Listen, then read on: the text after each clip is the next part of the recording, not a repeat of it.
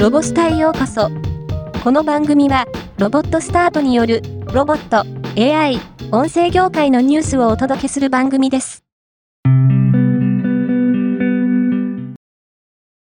イブオートノミーは、NTT 東日本が開設したローカル 5G を活用した次世代の製造、物流工程を実現する施設、ローカル 5G スマートファクトリーロジスティクスラボに屋外対応型の自動搬送ソリューション、イブオートが導入されたことを発表しました。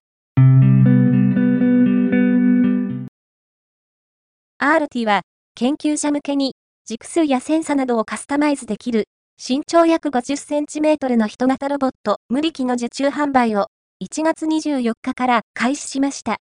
生成 AI 研究者向けに、ロボットのボディと開発環境を提供します。無力は、開発環境としてロス2に対応しており、将来的には物理演算エンジンメジョコに対応する予定です。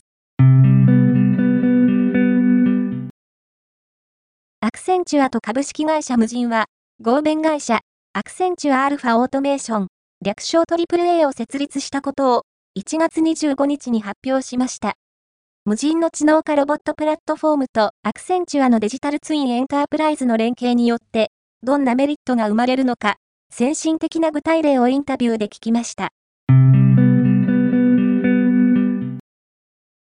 株式会社マクニカと MM コンソーシアムは、NTT コミュニケーションズ協力のもと、日本初の 5G クロス立体音響搭載エンタメ自動運転 EV バス行動走行共同実証実験を2月3日と4日に実施します。